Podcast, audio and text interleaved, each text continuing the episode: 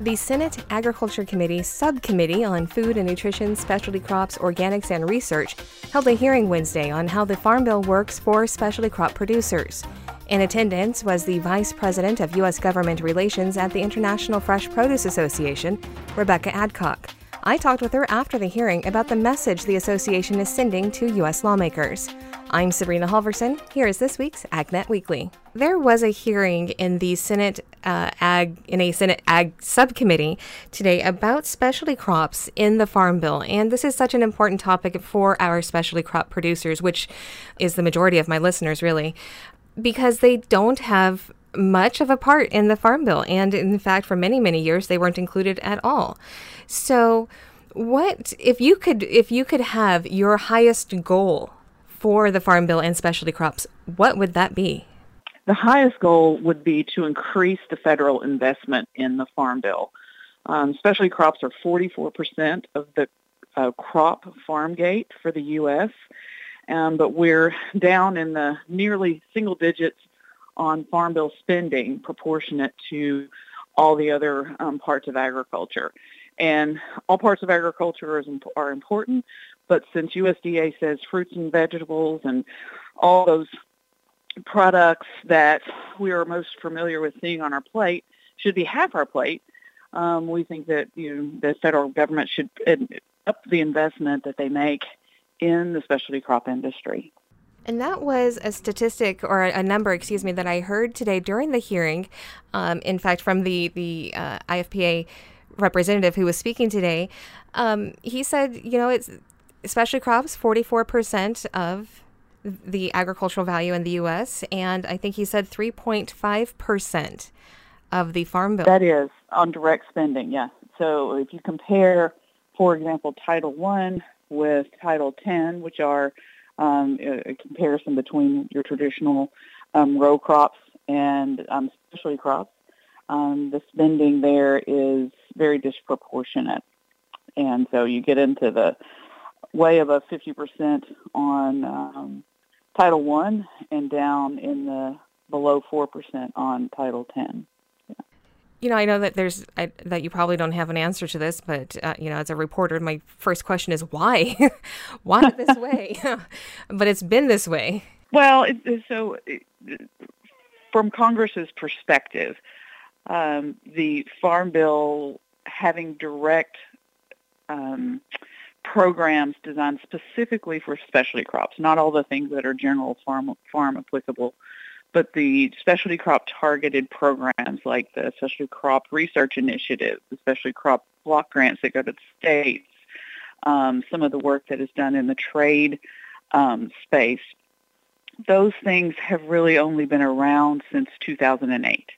So we are ramping up, but we are reaching a level of maturity even for um, the history of the Farm Bill that we believe that it's time and we've more than made the case and more than seen um, a tremendous amount of benefit and support and um, some growth, at least we'd like to see more, for the specialty crop industry through the opportunities that are afforded in the Farm Bill. Um, and it, pretty much every program out there designed for specialty crops is overprescribed in our opinion, underfunded, and, and most of them um, have not seen a plus up or additional funds in the last at least one to two cycles um, of Farm Bill reauthorization that, that every far every five years that has to be redone and rebooted. And we think there's more than enough um, evidence and more than enough justification to um, bring those programs better into fiscal alignment. Yeah. And right now there is a funding. People are talking a lot about funding. Um, just in the last week, I've heard uh, a couple of congressmen and a senator uh, looking at where is this money coming from. And so that is the next question that comes up. Where would this money come from? Um, and have you, I mean, is there a plan for that? Or have you put something forward how this could be funded additionally for specialty crops? Well, that is definitely um, the purview of uh, appropriators and budgeters and the members of Congress to balance um, where the needs are, to balance the programs that are successful and growing and have potential. Um, it is our job to make the case for why we would want them to um, align or shuffle or um, pool the available money that they do have. You know, not, the the ag committees don't control necessarily how much money they have, but they do control um, how it gets dispersed and how it gets assigned. And that is really where our focus is on the policy side of things. Um, we would not presuppose to um, become um, congressional budget uh, budget determiners. So we really stay in, in the lane of making the case for the policy, making the case for why specialty crops are important and um, have earned the the credibility and have earned the um, place at the table to um, have, you know, at least a, a, larger share of what they bring to the Ameri- to the American table, and that is the freshest, most nutritious products um, that are available, and that we know folks want more of, and that we want to provide more of for them to have. Yeah, and and I can absolutely understand that. I would not want to have to be in the appropriator's office. Not either. easy. It's not an easy job. We are not. We are not enviable. But for us to tell them how to do their job is equally inappropriate. Right. So. Right. So I want to talk for a minute about research, if we can, because research is uh, something that I keep hearing about um, the importance of having research programs funded through the Farm Bill. For specialty crops, is that important? And if so, why? It is huge for specialty crops um, because of the nature. Um, the current work that IFPA is doing and many of our allied um, organizations are doing around the country, we do under the auspices of the Specialty Crop Farm Bill Alliance. And it is basically the specialty crop industries, the individual products that are grown that qualify, the fruits, the vegetables, the tree nuts, the horticulture, um, green industry products, um, we all come together and decide that we're going to come to the table together because we have a lot more in common than we don't. And we're going to be that balance of voice for this part of the ag economy. And in that space, and because we are um, a very um, uh, patchwork of very individual and sometimes small proportional quantity products, but important things, people, people things that people want, but that aren't necessarily moved um, in the bulk quantities they think of when they think of large-scale farming. And so the marketplace can struggle with um, supporting research, finding research, funding research, um, finding even the people that have the expertise to do the research when you have um, small crops, important crops, but proportional to the overall economy, um, it's difficult to to do that in the private sector alone without some incentive or cost share or um, organizational function from the government. And that really is why, in particular, it's important for all of agriculture. Um, critical and applied research is foundational for agriculture. It is an order of magnitude more important for the specialty crop industry because of our unique structure and um, our, our individual products that we grow. I think it's 300 plus and growing that, that we know of that are discrete products.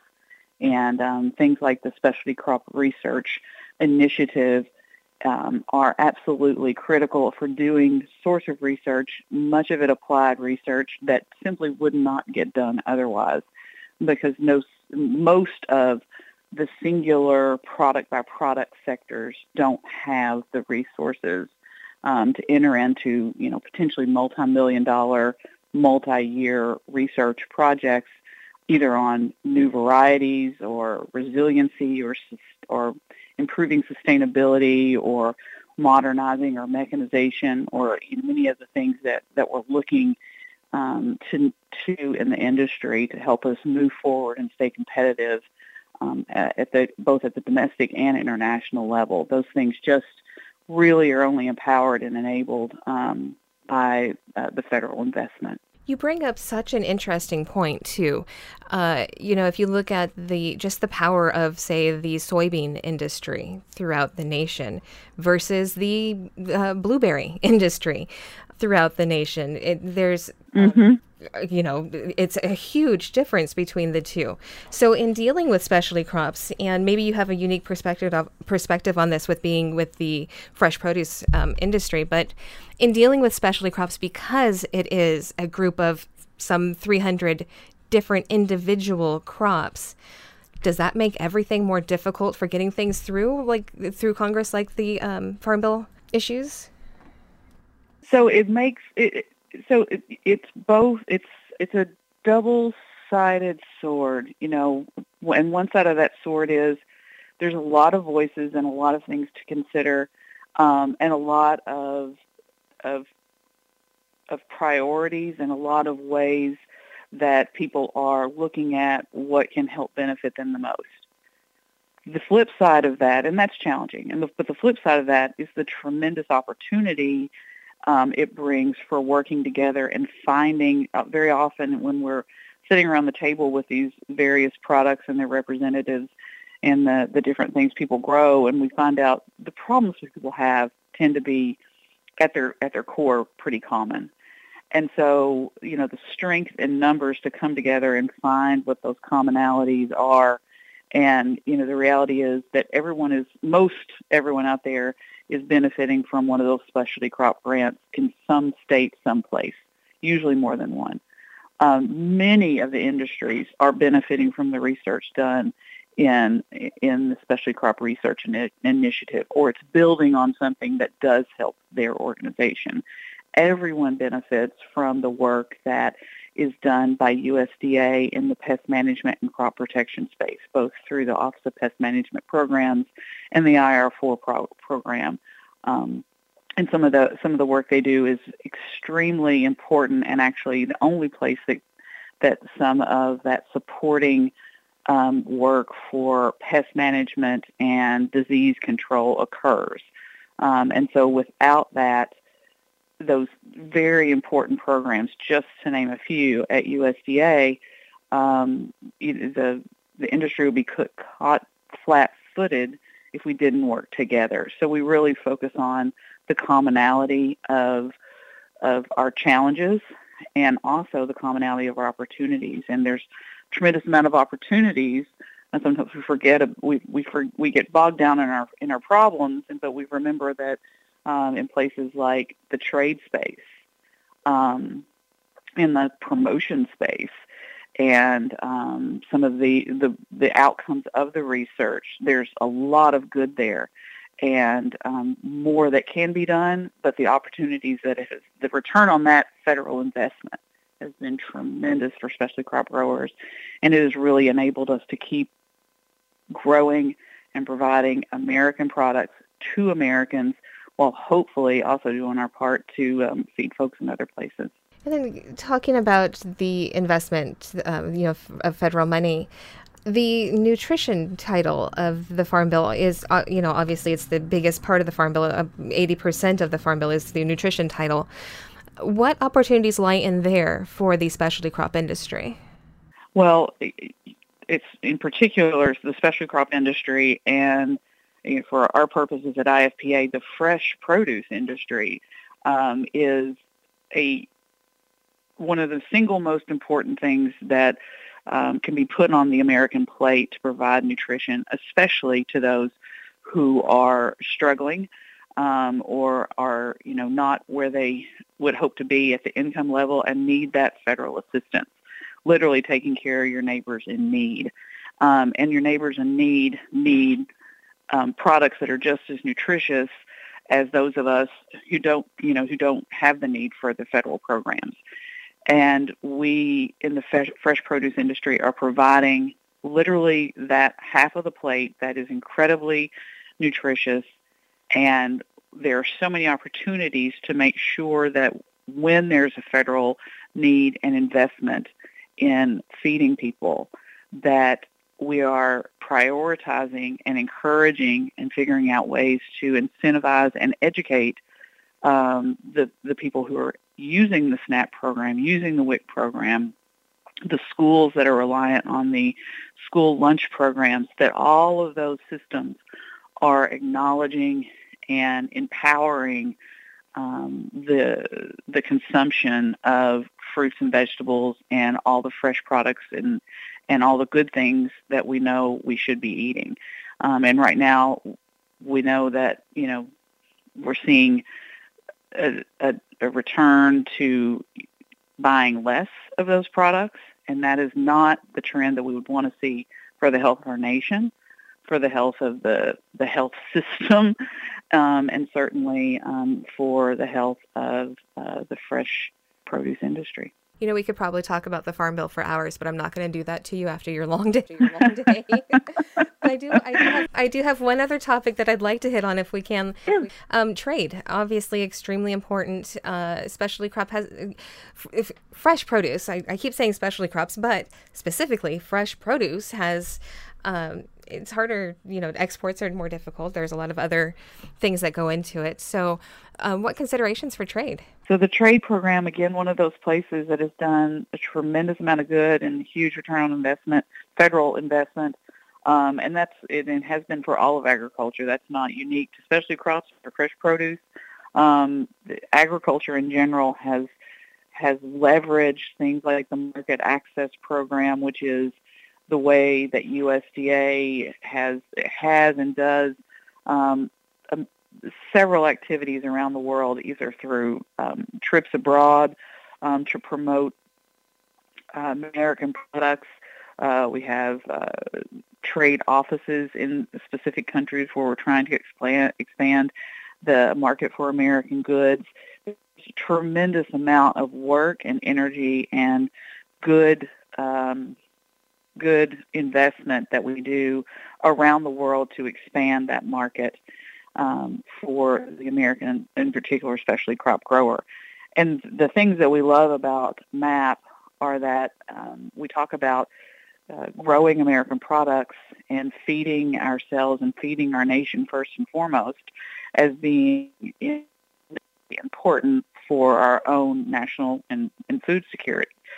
But, you know, additionally to what we supply at home, what we can supply abroad and the, the, the market and the financial security and also the goodwill and um, the good product that the rest of the world can see um, really bolsters our industry tremendously to have that additional marketplace to do business. It really makes their um, financial viability um, much higher, gives a lot more opportunity for them to expand and for us to do an even better job of providing, you know, the most healthy and nutritious products out there to the marketplace again here and abroad. Um, you know, to to wrap up, I just want to give you kind of an open forum. Is there anything else that you would like for our listeners to know, or anything else that you, feel is really important to to get out there? Well, I, I think what's very important to know is that um, prioritizing uh, our nation's ability to first and foremost feed ourselves, but also share that bounty abroad, um, especially representing um, the specialty crop industry and fresh produce in particular, um, is a huge opportunity. And for those that are in it and participating um, in any of those 300 plus um, crops that we grow here domestically, uh, making your voice heard in this pro- pro- uh, process contacting your senators and representatives and um, sharing with them your expe- expectations and your hopes. Uh, there's certainly a lot of devil in the details um, at the policy level and the funding level on figuring out the farm bill, but it is critically important that um, your senators and representatives know that you care, know that you expect them to get it done, know that you that you want it to be balanced and that you want it to be representative and, a representative investment in all of agriculture and um, tell them your story. If any of those programs that I've mentioned or others um, have impacted your operations or your um, livelihood, um, they need to know that because those are excellent examples of why um, expanding the investment in specialty crops is so terribly important um, to get done between now and hopefully the end of this year. All right. Thank you again for fitting me into your schedule. I appreciate it. I appreciate it. Thank you once again to Rebeckah Adcock. Vice President of U.S. Government Relations at the International Fresh Produce Association. That is this week's AgNet Weekly. I'm Sabrina Halvorson. Thanks for tuning in.